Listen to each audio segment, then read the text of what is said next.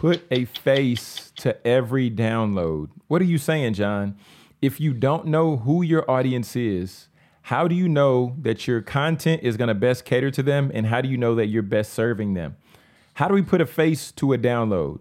Well, easy. You put some type of form in place to where you can capture name, email address, telephone number, a way that you can contact these individuals. And if you have a way that you can contact these individuals, now you have begun to put a face and a name with a download number. All right. That's all I got for today. It's your podcast mentor, Jonathan Jones. This has been a Mentor Minute.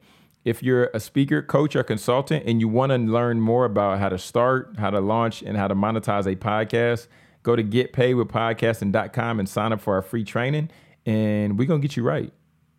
So I'll see you in the training.